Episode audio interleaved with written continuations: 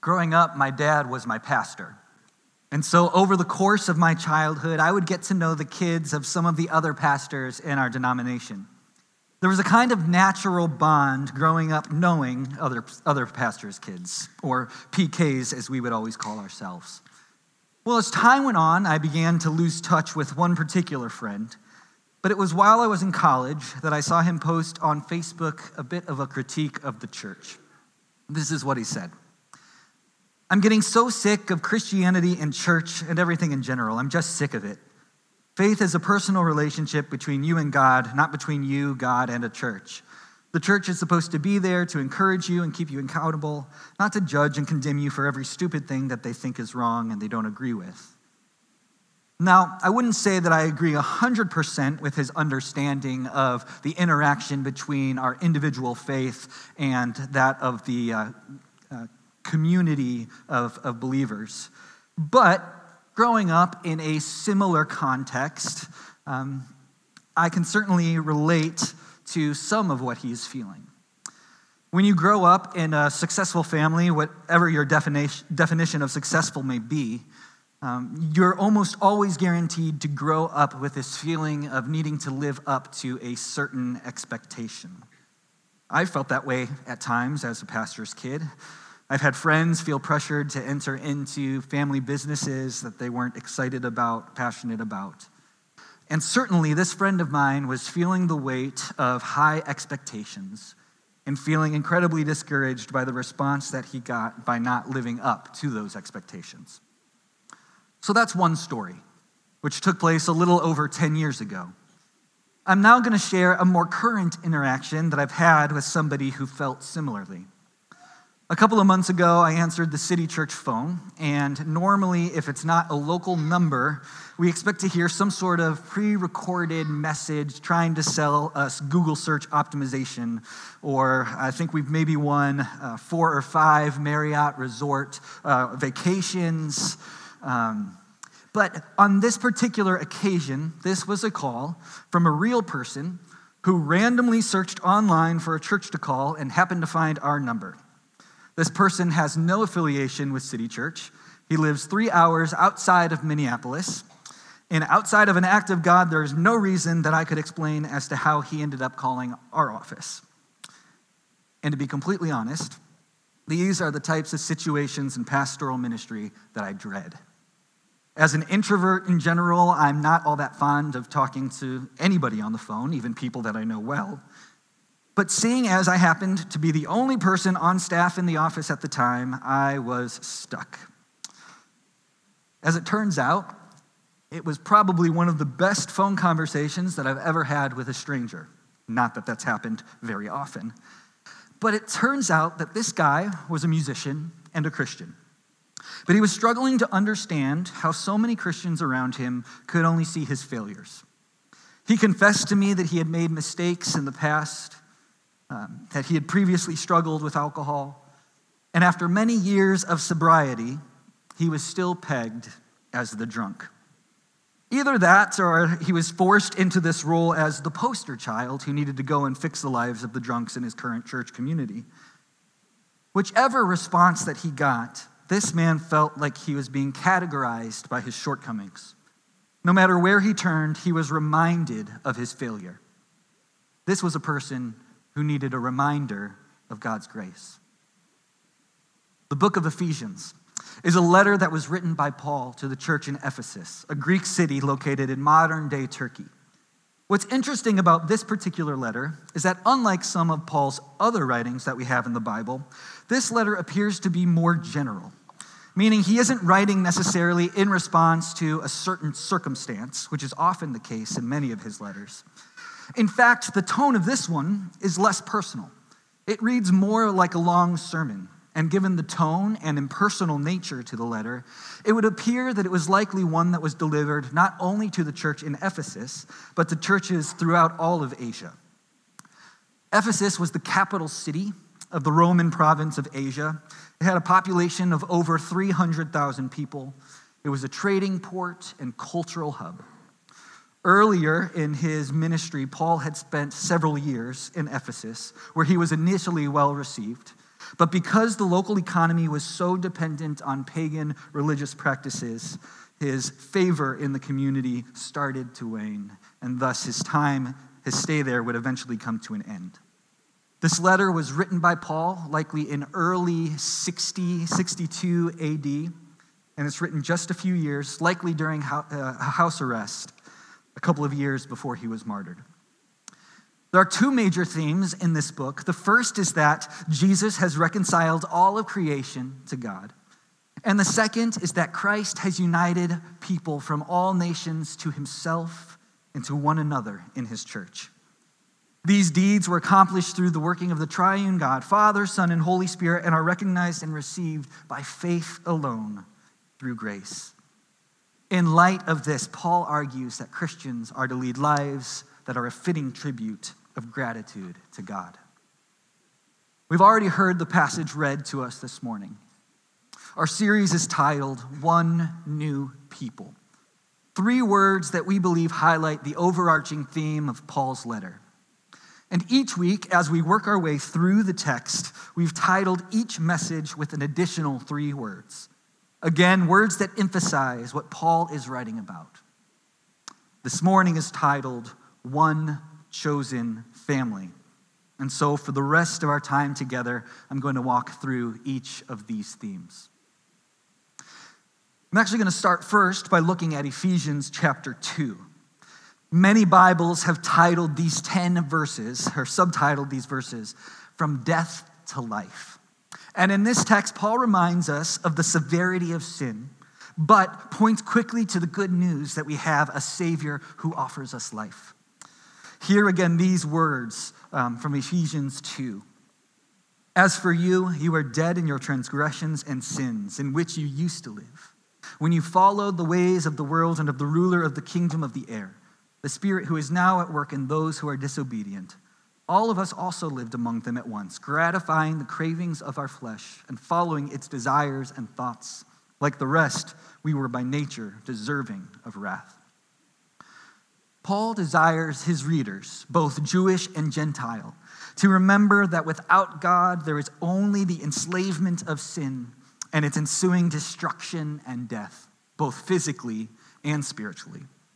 Paul here takes a moment to step back and remind us of what God desires for us and has done for each and every one of us. For many people, sin has been absorbed into a misunderstanding of grace. There are two extreme competing views that I think play a dangerous role in how we think about the relationship between sin and grace. The first is overdoing the emphasis on sin. A result of placing too much emphasis on sin makes it very easy for an overriding spirit of legalism to arise, which forces the spirit of grace and mercy and love out of the picture. We spend so much time focusing on sin that we establish a list of rules to live by, a checklist of how to earn favor from, with God, from God and with, from others. And the, it's, it's an issue that causes us to then lose sight of our need for God's grace because we're working so hard in other areas. The other result is that we beat ourselves down so much that it causes us to no longer believe that grace even exists. However, the opposite extreme can also be damaging. It can be possible to focus on grace too much. Yes, we do need to know that God's grace is greater than any sin. However, if we talk about grace without talking about sin, we can easily mistake God's grace for a license to live any way that we want.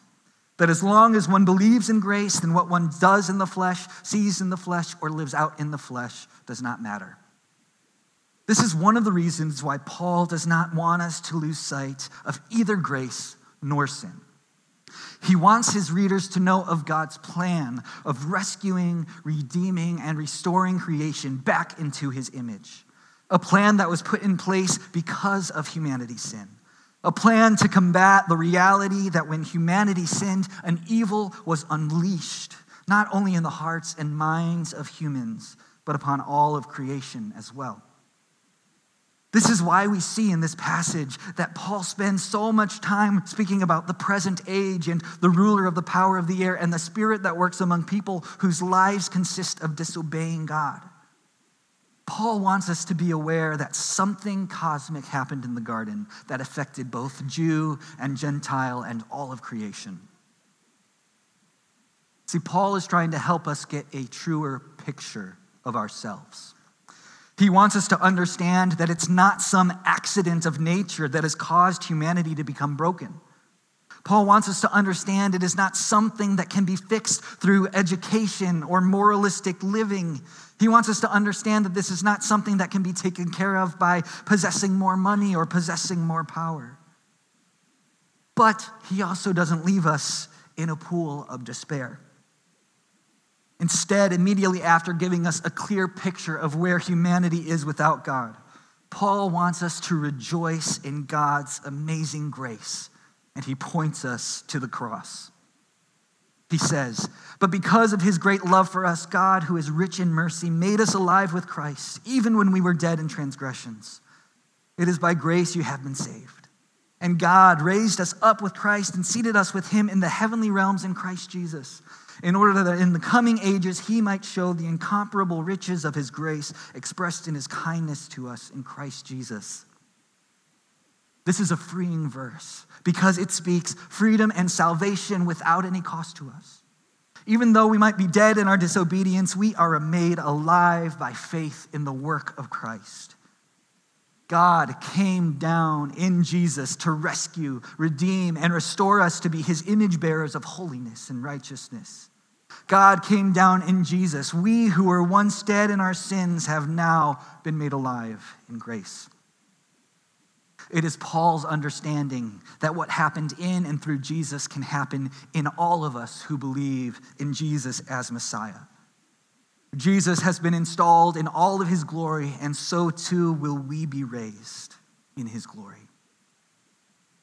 When I think about this relationship between sin and grace, I can't help but think about a story that has helped shape the way I think about planning a worship service. Now, if you were at the annual meeting a few years ago, the story might sound a little familiar. But two years ago at the Willow Creek Global Leadership Summit, Ed Catmull, who's the president of Pixar and Disney Animation, said something that resonated deeply with me. And I think to some extent it shares the heart behind how I think about corporate worship. When asked about the purpose behind art, Catmull responded, Art isn't about drawing, it's about learning to see. And that's how I like to think about worship. It's not just about singing, it's not just about hearing a sermon, it's about learning to see. It's about learning to see the world through the eyes of God. It's about learning to see God as the creator of all things. It's about learning to see ourselves as his creation learning to see our imperfections, our failures, and our sin, and seeing a God who loves us and forgives us through the sacrifice of Christ. Music has always been an outlet for me to express myself. But especially growing up, I found that a lot of my understanding of who God is was learned through the lyrics of a hymn. For me, that reality makes every moment that we gather together critical. The words that we sing teach. The Bible, the sermon, the prayers are all formative and help shape the way in which we see. And it's my hope and prayer that week in and week out, our worship services will remind us that we as humanity have a great need, and that need is met in one Savior. Now, going back to chapter 1, we see from Paul a hymn of praise in which he refers to God's chosen people. He starts this section by recounting all the wonderful things that God has done. Two interesting aspects of this passage before we dive in. The first is that the original Greek of this text, the entire section, verses 3 through 14, are one sentence. 202 words, the longest sentence recorded in the New Testament. One writer comments, it's as if Paul is so captivated with adoration and gratitude, he forgets to breathe. Paul is in such awe of God's love, and he gives us a glimpse into the triune mystery of the Father's eternal plan. Jesus' implementation of that plan and the Holy Spirit's work at bringing that plan to fruition in the life of God's chosen people. Now, the words chosen, election, or predestination stir up many theological debates about the interaction between the sovereignty of God and the role of human free will.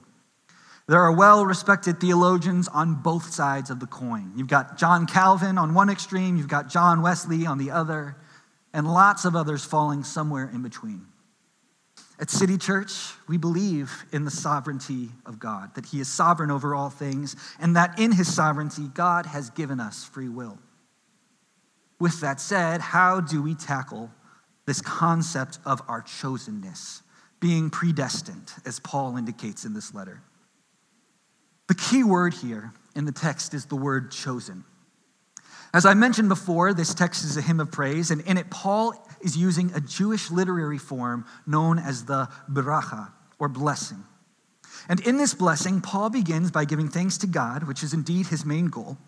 But another purpose he has in this text is to encourage Gentile Christians, meaning, meaning the Christians that were not Jewish converts, reminding them that God has given them every spiritual blessing to them as well.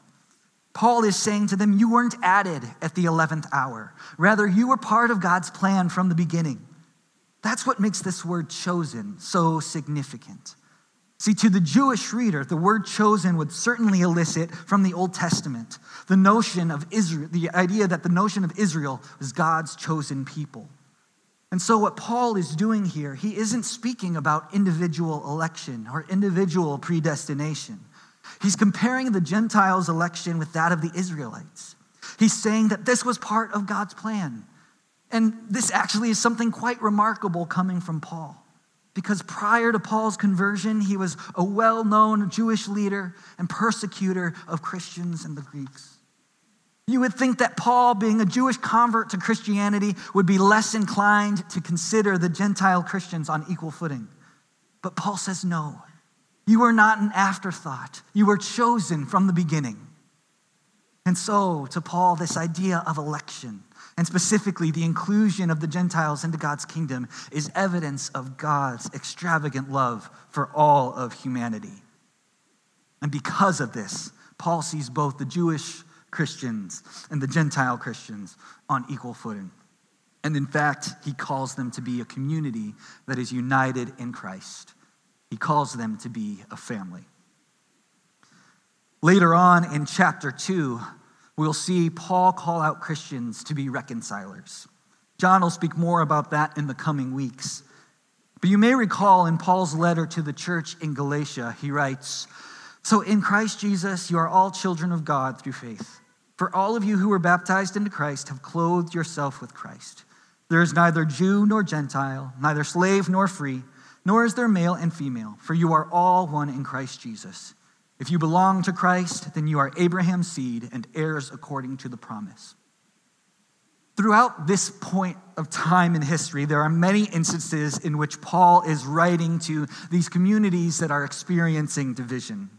And they're experiencing this division for a variety of reasons. For some communities, it was leaders adding stipulations or rules in order to be accepted into their community. For others, it was a disagreement among leaders. And for others still, it was arguments on whose teaching they preferred to follow.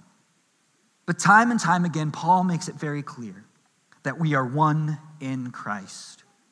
Now, that doesn't mean that we have to agree on everything, but it does give us a common purpose.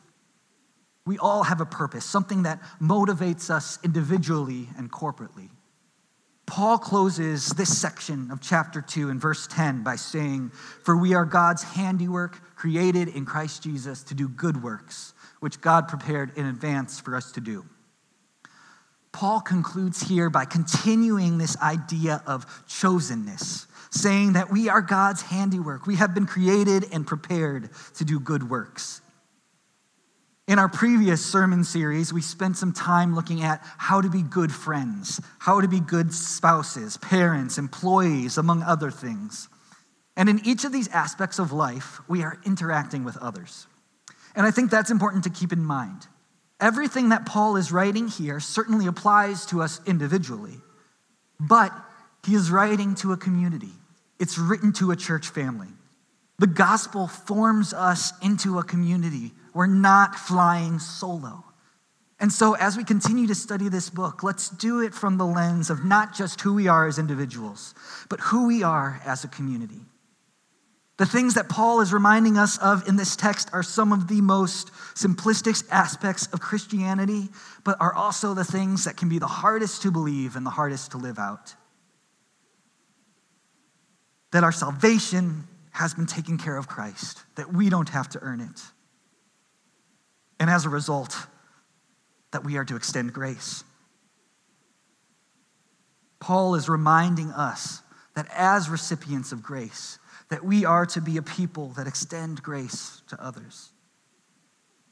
In my introduction this morning, I shared with you the story of two individuals who were so beaten down by the feeling of guilt that they received by their community.